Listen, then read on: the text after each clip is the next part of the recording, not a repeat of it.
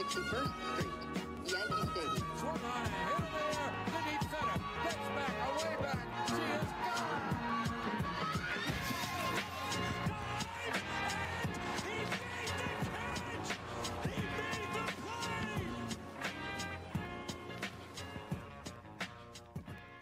All right. Welcome back to the boys of 161st Street. ALDS game one against the Guardians is in the books, and the Yankees win four to one. We're recording this on Wednesday, Wednesday night, October 12th. Uh, next game is supposed to be tomorrow, but it looks like rain, so it potentially is going to be rained out or at least a delay. Um, so we'll get into all that and recap the entire game. But before we get into all that, how are we doing? Chandler, I, myself, and Damon all went to the game yesterday. Murph was up in the Great North and couldn't quite make it down. But how was, how was everybody's experience with the game? Did you just say Chandler, I, myself, and Damon? I believe he did. I wasn't Good like, counting catch. I myself as didn't. two. I was more so saying me, myself, Either way. either way. One down, ten to go. That's it. When you put it like that, it sounds so easy. hmm I know. Uh, I think it was Jack Curry said all you got to do is win 11 games. I know a lot of people have been saying it, but he was like the first Yeah. one that I heard that. It's like you got to go was like, 11 and 8. wow, something like that. Sounds so easy. Like just win 11 games. You've been doing it all year. Well, it's even worse when you look at the total. It's like, yeah, you need to win like 11 out of 19. Just go 11 and 8 in the month of October and you're fine.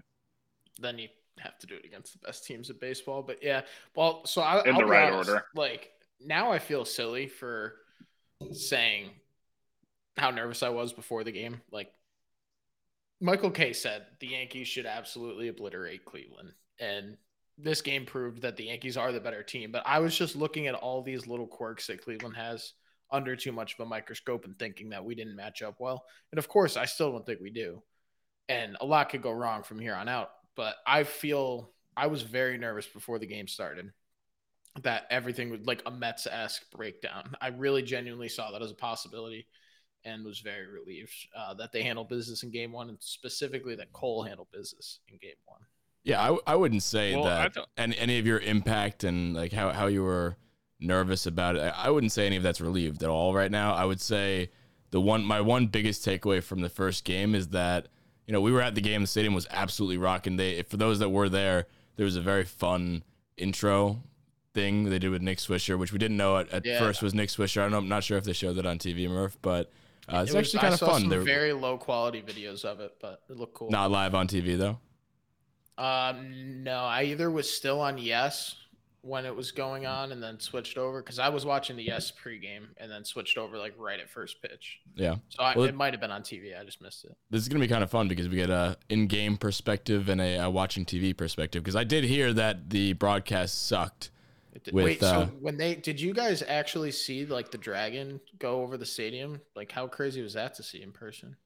What do you mean the dragon go over the stadium? No, No, there was, a, there was, I a, there was an ad. There was like an ad for House of the Dragon that was that was put in the actual broadcast. Like it was somebody at the stadium with like this big uh, CGI dragon like flying over the stadium, like she was talking about it and whatever. And So I may have just sounded like an idiot, but I didn't. We obviously didn't see that. No, ad, obviously so, you didn't see it, so. I was just like, I don't know. Was there a blimp or something that I missed? But I don't know. Very interesting. I did hear the broadcast sucked. So why why did it suck? For I, I So- didn't. Did you well, listen it's- to anything of it, Luke? Like, watch the high, just watch the highlights of like Yeah. Bader's home run and of Rizzo's home run. It sounds like he's narrating a fucking funeral, dude. It was miserable. Who was on the call? Like, it was- I- so it was Bob, Bob Costas, and then the other guy I didn't recognize, but Chandler, you said he was a Mets guy. Ron, oh, Yes, I did Ron- know his name. Sorry.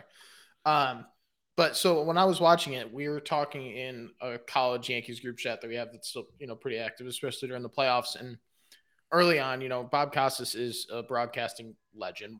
One of my friends was like, yeah, for the Bob fucking Costas." Olympics. And I defended him at the very beginning of the game. And I was like, because he's just a great broadcaster. And in between pitches, he is good. But the second Bader hits his home run and the second Rizzo hit his home run too, I was like, you know what? You're right. Like he, he like you said, Chandler, sounded like he was narrating a funeral. Like there was Dude, no you can- excitement in his voice at all. you and can get away with that when you're commentating like luge or figure skating or something like that. But playoff baseball, yeah, have a little bit of emotion to it. Like Bader Sommer was like, or I think it was Rizzo is like Rizzo's happy, the Yankees dugout's happy. Cal Quantrill is not happy. It's like, really? That's your call to just hit the most electric, like the most electric moment of the game so far. Your call is that? Like, come on now. I'm gonna be honest. I, I obviously we didn't listen to the game, but I, I, I isn't Joe Buck not doing any of the games No. this year because he, He's he he's doing like football or something. Well, yeah, I guess he's just kind of taking a step back in general, which sucks because I mean, people hate Joe Buck. I personally like Joe Buck. That's what I was gonna say. Um, and he, You I just definitely would take associate his voice with baseball. That's what I mean. Like, Like, yeah, I- there's a playoff chill. There's a chill in the air. Joe Buck's voice is on TV. I, s- I don't have that same feeling with John Smoltz because he's just he's like un, he's the worst. He's the color guy, though. Like the color guy, I mean, Yeah, matters definitely. But you know, when it comes to the J- John Smoltz isn't the one calling home runs. No, and so Joe when you Buck listen to the highlights, you're not hearing John Smoltz. You're hearing Joe Buck. and Joe Buck the home got run. into it. He got like he always, he would didn't always give you a good call. Like say what you want about him as an announcer. He he I really like his voice to me just like resembles history. And like I, I, there are some great calls that I've watched in my lifetime and Joe Buck was on the call. So just like nostalgic with him on the mic. So uh, upset about that um, but yeah overall I, the game was a lot of fun many- to go to. It's crazy Um, how many great baseball announcers there have been, just in general. And obviously, it's a dying art form, but because there aren't as many as there used to be. But the fact that the best you can put together for playoff baseball games are like not as good as the local guys. Like Michael Kay right now is called the best game that I've watched in the postseason so far. When yeah he was called calling the he was Phillies calling game. the Cardinals game And- right Yeah, and like he's the Yankees, you know, local guy, and I know that some of the, you know, local guys from other teams names I can't remember, but they seem to be a lot better than these national guys who, who don't call a lot of baseball. Who like I don't know, it's weird. I didn't realize like how many of these impactful calls that Joe Buck had. I was putting together that like tick pick thing yesterday, the little video ad, and every single one of those clips, like the Boone home run, the Jeter Mr. November, the Brosius hits it into the left, all those are Joe Buck. Like even the game that we got to learn, like Altuve sent the Astros to the World Series, that's Joe Buck. Like the I think the three run home run off the foul pole might have been Joe Buck. Like Yeah. just every good No, he's memory you associate, yeah, every, or bad memory that you associate with the Yankees comes from Joe Buck. I mean they're just all good calls too but He is, uh, yeah. I don't know. Moving It's on from that, I'm uh, that's definitely upsetting that he's not the the announcer. I, I don't know if we're gonna get any with with Kay. I, I, maybe hopefully it's not all Bob Costas. He's only doing it with ESPN, and they're not getting a ton of these games Yeah. anymore. Um, but yeah, let's let's dive into the game a little bit. Actually, before we dive into the game, so it is supposed to rain. And me and Murph were talking before uh, we got on the air, Chandler. So I'm curious to get your your take on this. Um, I was because at first glance I thought, and same thought process as we were talking about in the last episode, that I don't know why there's an off day today. Um, the whole benefit to them or to not playing a wild card series is the fact that we will be rested and building in a rest day after game one seems a little silly to me considering you want them to feel the detriment of not winning the division or being a top two seed. So that like out of the gate I thought was stupid. Now on top of that, they're going to get an extra day's rest. So essentially now all all sides are equal. It's a fresh series with with the exception of being down one nothing.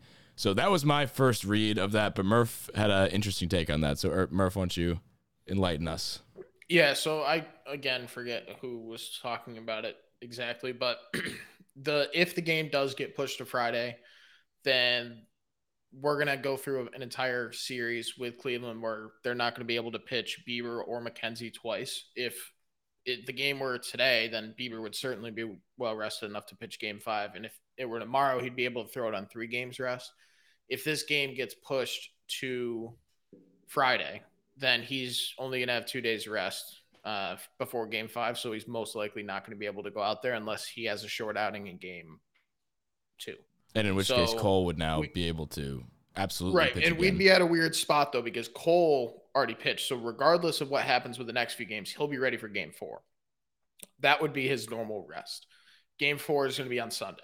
So if this game gets pushed back, though, if it, so if this game's on Thursday, then Nestor would be good to go for game five if there is one. If the game gets pushed back to Friday, you're not going to be able to throw Sevilla or Nestor. So you're going to need to throw Taillon either game four or game five, if if applicable. And so you kind of have to navigate that then. if the game gets pushed Friday, because either Taillon is going to have to start game four and Cole's going to have to go out for game five, or Cole's going to go out for game four on full rest, and then you're going to have to save Taillon to start game five, or Herman, either one, or you know do a bullpen day, whatever you have to do. But I think it, it, it's going to take Nestor out for the second game. Well, I think if you end up with this, you obviously have to evaluate the series. I don't think there's any set, like solidified, this is going to be the game plan. I think if you do this and you win game two and you roll into a game three with Sevy, whatever, say you lose that game, you're two and one in the series, then I think you ha- you have afforded yourself that luxury to start Herman or to start Taillon without really sweating it a whole lot, and then you have the other one as backup. I think if you're down in the series, then you play to win that day. You play with Cole. Mhm. You do whatever you got to do. So I, I think let's get through games two and three and reevaluate when you get there. I don't think I, I don't think there's a set plan. I don't think you can have a set plan until you know what you're playing for on that day. Absolutely. And give and that just shows how important game two is, especially if it's on Friday. Because, you know, if you go up 2-0 and go to Cleveland, you've afforded yourself that at least if all goes to hell, there is a game five in the Bronx. If you drop tomorrow and you split, then you could theoretically lose the series in Cleveland. and then you know your pitching matchups get more complicated. So if you're up 2-1 going into game four, I think the play would be to start Herman and Taillon most likely because then either you're going to have game five with Cole in the Bronx or you're going to win that game four in Cleveland. And then you're going to have Cole ready to throw game one in the next series on full rest. Uh, it's that. I mean, I think that's the only way you can go about it. I think so too. But it's going to be interesting if they're one and two going into game four. So if you drop the next two, then all bets are off. You can throw Cole game four. Yeah. Um, so ahead of the game, our friend, uh, we've brought him up on the show a bunch of times before. He's our friend, he's a Red Sox fan. Me and Murph went to school with him. His name's Matt. Um, he asked me, I thought it was sarcastic before the game, but he wanted to like know my keys to the game. So I was like, Are you being sarcastic or do you actually want my keys? Because I got keys. So I was like, all right, well, he was he actually wanted to know. So it was like, here's my here's Luke's Kia keys to the game. Um, and a lot of them actually did come true, and I think this is obviously relevant to the remainder of the series. It's more so to the game today, but like these things need to happen every single game for us to do well. Out, the, it's not even necessarily tailored just to this series, but for the entire playoffs. But I just wanted to go over the keys and see like which boxes we checked in the first game. So my first key was obviously starters to give length uh, because our bullpen sucks slash is hurt. So Cole did that. Cole. I, I know a lot of people have kind of mixed feel. I, I, I was shocked to hear this that the people had mixed feelings about Cole because I think he's shoved. Um, there were times where he did look a little inaccurate and he was just throwing the curveball a lot. So if they were able to lay off the curveball, that's the to play devil's advocate. People are saying if they were able to lay off Just the curveball, stop. I, am Just, just saying. no, yes, stop, Cole, stop. all right, I'll stop there. Cole shoved. Stop. He gave he gave No, no, length, no. all that. Can we dive into that a little bit though? Because the one thing, the biggest thing, in my opinion, that happened is he got into trouble. You know, he allowed his home run. That was going to happen. We all knew that. What was it? Nine postseason games in a row and eight games in a row that he's allowed a home run. We know that's going to happen. yeah, And then know after gonna that, Steven he gets Kwan in a who has no bases power, loaded jam. Right. That's Yeah. not his fault. No, it's not. I agree. It's not. I'm just the biggest I- thing that he showed me is that after that, after he, He missed his his spot, because he yeah. did miss his spot. It was a good pitch, but he missed his spot, and he left a fastball, and Kwan got a hold of it. So that went wrong. Then the bases get loaded on IKF booting a ball, and then kind of that little misplay, which great play from Oscar Gonzalez to pretend he was running home, but they missed the out there when on the ground ball to Rizzo. And then so the bases are loaded, and he had to get a few outs that inning. And then he get he pitches out of that, even though things that were out of his control were going awry. And that was like the prime example of an inning that he would normally blow up in. And I thought for sure that he would if he like stuff started hitting the fan and he he worked his way out of it. And we he needed that so badly to be able to work out of a little jam like that. And he did. And that's what that was the biggest takeaway, in my right. opinion. I think And that's wait, the only thing, takeaway my- you can have. that was my you last You can't have key. any No. negative takeaways about Gerrit Cole's performance last night. If you're Yeah, taking negatives walk. away from that, you're looking at this. wa- I mean, you're not a coach, so there's no need for us to break it down any further than what we saw. You had your ace go out there in his first start in the Bronx. He gave you six plus. He struck out eight. He gave up one run. He pitched around some very, very shoddy defense. He pitched Mhm. around some really shoddy calls. Uh, what what more do you want from the guy? Like that is perfect. Yeah. That's it. That's Yeah. it. That's the headline. No, we're Signed, sealed, all same delivered. page. I know. I'm just to- saying. I wanted to, to address the uh, elephant in the room from the people uh, because people are talking, and I, I I just wanted to address that. Apparently, not everybody thought it was uh, just a great start by Gerrit Cole. This is Well, everything he you can didn't ask for. He didn't come out like the first couple innings. I was like, oh, he kind of doesn't really have it. Like he like That's what we were saying all to over the corners, and you know Cole was leaving him out over a little bit, and like even the first at bat, Kwan ripped one foul. Jose Ramirez ripped two foul in his first at bat, and I'm like, uh oh, they're on him. And then and then he dialed in and he got there, and it was after that after he got out of that third inning, that could have gone one of two ways, and it worked out. Yeah. So the biggest thing there, I think, was, and that was one of my keys, my key keys to the game was that when he does inevitably get into trouble, like you said, Murph, in that bases loaded spot, he limited the damage, keeping the ball in the ballpark. He only gave up one home run. And when he does give up something, a home run uh, to Kwan, specifically in this spot, don't unravel like he did when he was throwing a perfect game through five or six, and then he gave up four and lost the lead. So he did that. He did that well. Kudos to Cole. Got the ovation that was just a very fun time. And um, yeah, I, I'm very happy about that. My other key to the game, another, another one that came true as well, was that obviously ahead of the game, uh, last two weeks of the season, Judge was getting walked like nobody's business, obviously because he was getting a home run record that he was chasing and obviously hitting the, the daylights out of the ball. So him being walked a lot was probably a, uh, a good assumption. I think he only had one walk and no hits, but and three strikeouts Ks. actually. So Oh, three Ks. yeah, but my key was that like people around him, like Rizzo, Stanton, Gleyber, need to come up big when they have the chance to and be good, especially moving forward. Because if they aren't, if they're playing well, like you know how they have the new batting average, it starts over in the postseason. People look up at that. You get the scouting reports: who's hot, who's not. If the, if Rizzo, Stanton, and Gleyber are all playing well, that gives Judge protection in future games. So they these guys need to be playing well all throughout the playoffs in order to get let, let Judge get pitches that he'll be able to see. And that I mean Rizzo took one deep. I mean I'm not sure did Gleyber and Stanton do anything. Gleyber got a hold of his first one. It was on the warning Yeah, yeah. track in the first no hits inning. though, but no strikeouts. and he- so that's he had nice. And then I believe Stan he put together a couple couple really good. Yeah, Stan put together a couple really good at bats. Nothing to show for him. I think he walked once or He twice, walked. and he had a couple Ks. I think I think he had a pop up and a couple like a K or two. But he he was locked in. He was fouling pitches straight back. Which Mhm. when Stanton isn't waving and missing, when he's when he's able to catch up to the fastball up and in, that's the dangerous Stanton. That's the Stanton that's locked in. That's going to take, you know, you hang one, he's going to take it 500 feet.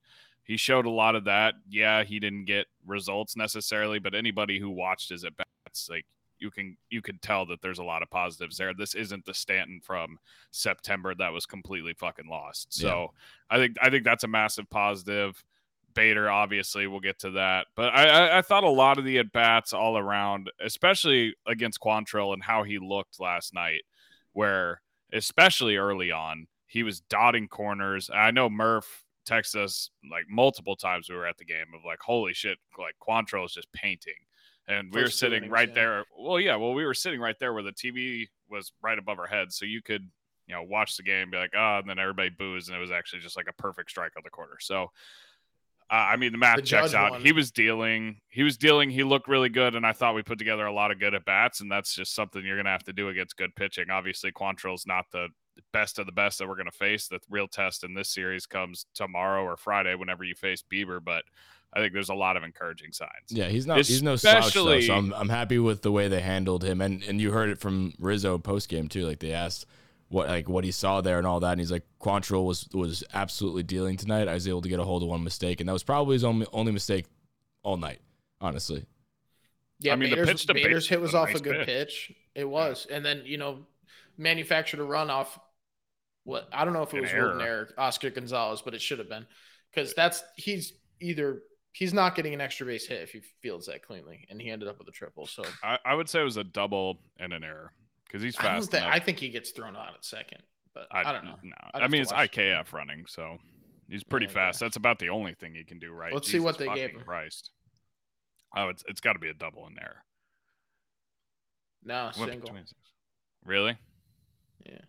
All right, even better. So uh that's something that needs to be addressed because we haven't talked Maybe we have. I don't think we've talked since the official roster being released. No, we haven't. So Peraza being left off is I think when you leave Marwin and Hicks on, I think that sends a bad message, right or wrong. Like whether you want to say you want to put a rookie on there or not, if he was hitting 250 and playing and defense and he was just this highly touted rookie, that's one thing. But he's been one of our best hitters for the last month. And especially when we were trying to rest starters, he came in, he proved he belonged. And then just as fate has it, first inning, first ball up the middle, IKF fucking boots it and then immediately grounds into an inning ending double play. So like Mhm. I, I think it's I think it sends a bad message to your prospects. It doesn't matter what you fucking do. Like we have our guys, and if you're not one of them, then fuck you. See, I'm not surprised that Hicks is on the roster over him. I kind of saw that coming, whether it's right or wrong. Because I, I mean, obviously, I think I'd rather have Peraza. I think he provides more value, but we knew that Hicks was going to be on there over Peraza.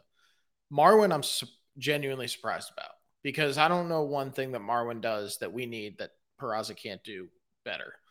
Um, because I guess he can play the outfield, but so can everyone else on the bench, and Peraza can play anywhere in the infield. First base, maybe. know that That's the Marlon only thing I can. can think of is that then- you- whenever Cabrera can well, play first base. I know, but that's the only thing I can play think of. base. That's the only thing that I can think of is that whenever DJ got officially ruled out is when Marwin made that roster. Oh, and, that, and That's it the- was. But what That's I the thought, only thing that makes sense. so I thought that this roster would look pretty much like it did, except with DJ without Marwin. I figured if DJ was left off, it would be Peraza instead of Marwin, and it should have been. There's no reason, but we're not going to see Marwin. Probably, hopefully. We wouldn't have seen Peraza in full disclosure. We would not have seen Peraza. He was not going to be the starting shortstop. There was 0% chance of that happening, no matter what he did throughout that last month. So, you know, I, I'm the biggest one to shit on IKF, whatever, especially for how he played last night and his first opportunity at a Yankees uniform in the playoffs. It might be his first playoff appearance ever. I'm not totally sure. But he did have a triple. no, he didn't. No, he Yeah. had a single. He had a single, and he played. He played pathetic in the field. Just, I mean, there's no way around it. He had one nice double play. Congrats, you're a major leaguer. You, you're supposed to make that play. But I, I just lost my train of thought when you said he had a triple. That pissed me off. Um, so no, no, no. So Peraza was never going to start shortstop, is what I was getting at. And we could sit here and bitch about IKF, whatever. It doesn't matter. He was going to start. He was going to start every game. It doesn't matter what Peraza did. So that's kind of my where So- I'm at on it. Like I'm pissed off about it, but it should never it should never have been in that situation, but it was always going to, I guess. Yeah, Murph, you said something interesting. You said uh, you mentioned Marwin and how he's not he's hopefully not going to play at all. That I think that's interesting because I, I agree with you, but I think that's interesting that they even had him on the roster considering they are carrying 14 and uh, position players and 12 pi- like pitchers. If he's not going to be on the on the field, then why carry why not carry an extra pitcher in that case? Yeah, I know. I agree because like I, I Who do we have though? Clear reason for Locastro to be on there. You need some guy who can do that. Clear reason for Higashio could be on there. You always need two catchers. Plus, he'll he could start a game in there somewhere. Carpenter, obviously for the bat, and then Hicks, I kind of see because he's the next guy that can play outfield. He is a switch hitter. He has been in the playoffs before. I see that a little bit. I still don't know if I would have put him on my playoff roster, but I see why he's on there. Marwin, nothing. Yeah, he's a switch hitter yeah, maybe he's been in the postseason, but that's why you have Hicks. He can't run. He plays subpar defense in a few different positions, but guess who you can move anywhere? You could move Cabrera to any position on the field and put someone in left. You know, I just I feel like Peraza would have, if given this chance, more of an impact than Marwin ever will. And To if we're in a situation where question, Marwin Luke- comes in, most likely Peraza could have filled that same hole. Yeah. Well, to answer your question, Luke, why don't you go with another pitcher? After we didn't even talk about this, after the Effross injury and Chapman just being a shitty human, what options do you really have outside of bringing in like Weissert or something? Because there's nobody that was left off that roster that would have had a true pitching impact. Uh, no, not Abreu. What the fuck are you gonna do with a Abreu in the postseason? Well, what are you going to do with anyone? Uh, So, like, that's what I'm saying. You- Well, that's what I'm saying. nobody. Do you do you want a guy at least at the very least at the end of a game if you need if you get to like a long 16 inning game just like they had the other night and you need a pinch runner, at least Marwin can do that. But Abreu doesn't Abreu doesn't really give you anything other than mop up innings. So I, I don't know. I don't even know if Abreu was fully healthy. Yeah. Uh, Another another thing on health reason. that we didn't talk about yet because it was yesterday morning or whenever the lineup came out is that the the fact that just I thought it was very funny. Everybody was looking forward to the 26 man roster and then the Yankees are like, "Yeah, here's the roster," but like everybody's hurt and they didn't mention anything about it until that moment. So um, Dude, that- Effross got hurt two weeks ago, and they they hit it. I know that sucked. DJ got hurt. Effross was hurt. Uh, Marinaccio obviously isn't on the roster. He was he didn't look good walking out when they were announcing the names. I don't know if you guys saw that on TV, but he was like limping and crutching around. He wasn't on crutches, but he was limping around. It didn't look great. Um, not very promising. Obviously, Benintendi not on the roster. Montas not on the roster. Uh, so if we move on to the ALCS, there there is the hope to look forward to. Uh, they didn't necessarily rule out DJ yet, but they they've been saying it's a long shot for him foot. to. It- yeah, I know. They didn't rule it out, which, but I, I don't know. That I needed to say that at least. But he's probably not going to be on the roster. Benintendi, Montas, who knows? We'll see. But for all intents and pur- intents and purposes, I actually have been saying that wrong for my entire life, and Chandler corrected me yesterday. I used to say all for all intensive purposes, and I and I honestly, I'm I'm willing to bet that a lot of people listening to this podcast also said for all intensive purposes. So I don't feel stupid for saying that, but it's all intents and purposes. if you knew that, uh, great. If you didn't, you're welcome. But for all intents and purposes, this is probably the roster we're going to have moving forward. If we do move forward beyond this series, and uh, one thing that I wanted to talk about specifically about, I guess, completely pivoting off of that, um, is the Donaldson play off the wall because that was something that I wanted to bring up because uh, this is our first time we're gonna name this. I think we're maybe potentially, if if the shoe fits, every game gonna have a Kia Cuck of the game, and I think the uh, perfect person for that is our first Kia Cuck of the game is Josh Donaldson. One because you know he hits that that near home run off the top of the wall. That's not a home run. I, I don't care what you say. That at the top of the wall I, came back no, in. I, I understand that now, but at the time, I was so confused as to how it. I've never seen a ball hit the top of the wall. I get that there's padding and then an actual cement wall and like how it physically can come back in, but I watched that replay so many times in just utter disbelief and confusion on how that did not. I thought it hit the box, the Bud Light box that was like resting there. Like I really Exactly. did. I was like, I've that's seen a home before. run. Like I, I've never I hate. Josh Donaldson. in other games, That- in other not in the Yankees games. I hate Josh Donaldson. Like that is no secret. I will give him this to his credit. The first base coach did high five him. Like, Dude, I would've What done are you same supposed? What are you supposed to think as a base runner when your coach is high fiving you? That like you don't high five a guy trying to leg out a double. So I mean, he should have been legging it out to begin with. They but he played still the siren. stopped. Yeah, they played the siren. I got an alert so, on my like, phone. It said Donaldson homers two one Yankees. Like everyone thought it was out.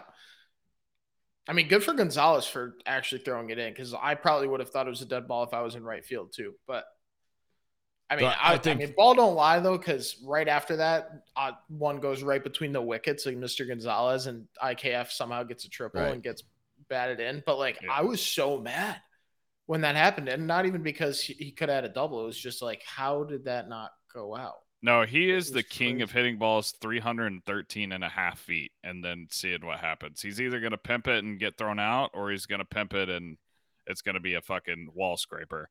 So Mhm. I don't know. But out, outside of that, I, I'll, I'll give credit where credit's due. I said coming into this that if you need a guy that's going to really and truly propel this team to the next level in the playoffs, it's got to be Josh Donaldson because they're not going to stop putting him in the middle of the order. And to his credit, he was two for two and drew a walk. With a So. I he played a And he damn made, a, good he made a damn good play at third base too. Exactly. Flash Yep. leather right before, and we didn't mention this too.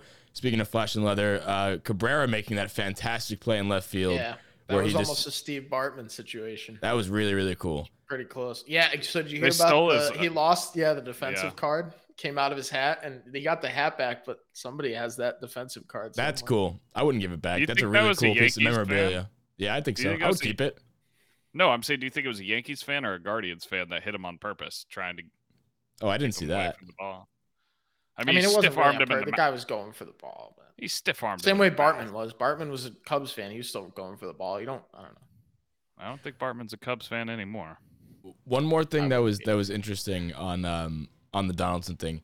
I, I remember hearing somewhere somebody was talking about it, but the the how much it kind of extra sucked because the the potential that that could have been called like a ground rule double because nobody really knew what was going on and you, they could have called it dead and then called a ground rule double and that's why so I, more so more like fuel to the fire of like Well, I that don't think that I don't think that was would've been a double. Donaldson's yeah yeah I don't think that was Donaldson's fault whatsoever but um, I mean, it's, It's it kind of Donaldson's sucks though because like for- definitely run hard out of the box if you know it's close, and he didn't run hard even out of the box before that part happened. But like, can't really blame him that much. Casas was ripping him to and the and what's his name? The guy whose name I keep forgetting. Ron Um, Darling. Thank you, Ron Darling.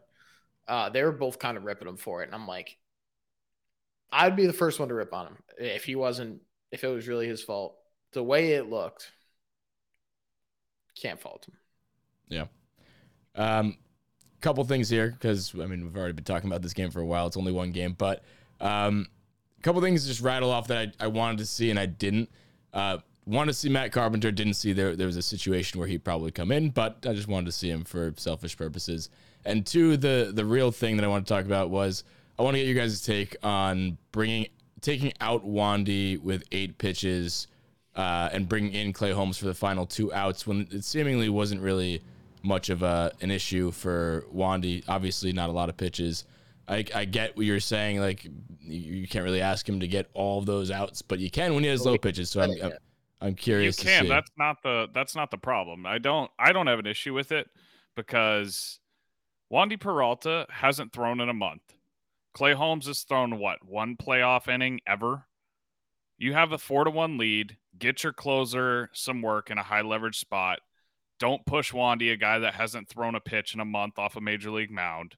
Like you lose nothing and gain everything by that. Unless Clay Holmes comes in and blows that lead, which he didn't. Like he walked a guy and he his command wasn't perfect, but your odds of blowing that game are very very slim.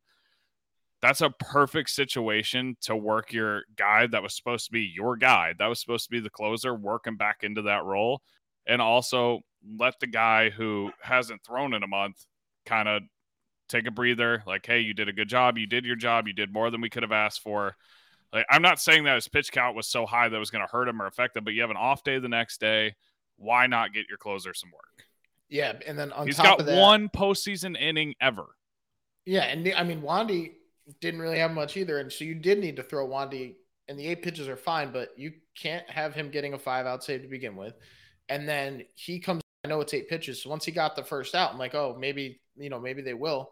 And then when they pinch hit uh, Miller, he's a righty. You don't want Wandy. They brought Wandy in to begin with because he was facing Gimenez and then Brennan, and he may or may not face Gonzalez. But either way, they were trying to pitch him to the lefties. They bring in a righty pinch hitter. You're up three. You only need to get two outs. When else are you going to know whether Holmes has it or not? Like, what's what's a better situation to put him in? And that was the perfect one. And it made sense. If they left uh, Brennan in, then Wandy probably would have gotten one more out and then maybe finished it. But it, I think. they- see, I think this was the game sense. plan the entire time. I think that you were going to let Wandy go either till you got to the righties or till he showed a crack. He got to the righties. Clay Holmes Mhm. is in. I don't. I don't think the situation mattered there. I think it was solely to get your guys some work in a game that your odds of winning are ninety five percent plus. I So agree. I agree with all that, and I'm just, I, I, I just, the reason why I was a little skeptical and, I, and the reason why I brought it up is because just like if the guys work, and I know it's the playoffs, and you have a plan, and I think I agree. I think there was a plan. That was the plan when they got to the lefties or the righties. They would bring in Clay Holmes, and you need to get him some work, but. W- in- In the playoffs, you have such a small margin for error, and you never know if some guy has it that day. Wandy had it. That's all I was saying. Is like, why not leave him in or try to get there? yeah, but that's the thing. You have it until you don't when you're a reliever. It's not like a starter. Yeah, but at least that's a- at least that's a guarantee on the day. But at least No, that's a guarantee not. on the day versus a, a new guy coming in. That's that was my only thing. It's not You don't- because look all at it takes Helsley. is no, it's not. All it takes is Wandy to peg one guy and then leave a hanger, and it's a four-three game. Now you're bringing Clay Holmes into a completely different situation. But he had eight Uh, pitches. It doesn't doesn't matter how many pitches he has. He's not a starting pitcher. It's a reliever. You know, it you eight face. pitches. I know he wasn't tired, but you have the rest of the series. That wasn't why they pulled him because he was tired. They pulled him because of the matchup. And you know, you only they. If that's the, case, that's did fine. it I, I'm with last you week then. in the wild card. They c- tried to get Helsley to throw a five out save, and he blew it. With two outs in the ninth inning. And And now I, and I guess Phillies uh, are in the yeah, I could so- be sitting here looking silly so- if he was he stayed in and then and I mean it looks like a good decision now because it worked. So I'll just bite my tongue then. I just also thought Loaisiga, I think it was a good to s- we decision regardless. Like I really I do not see much of a downside. Like Murph said, as a reliever, you have it till you don't. Even then, like eight pitches, he looked amazing. You have to, if not, then win. Exactly like Murph said. You've got to get Clay Holmes some work. He's been off and on the fucking IL since the All Star break. Phantom injuries or not, he's shit the bed. You got to build the guy's confidence back up. If you're gonna, if you're gonna go far in this postseason, if you want to win the CS, if you want to make it to the World Series and ultimately win a World Series, Clay Holmes has got to be a dude, especially with all these injuries. You can't throw him into an unknown.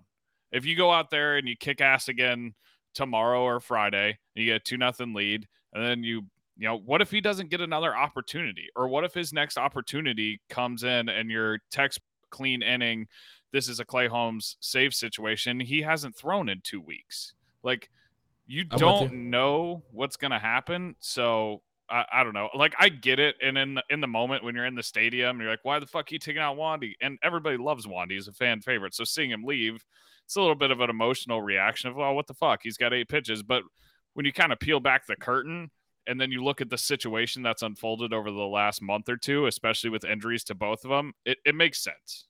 no, I agree. I'm with you. I, I like the what, what you said about making sure he at least got some work coming off being rusty. Him both him now.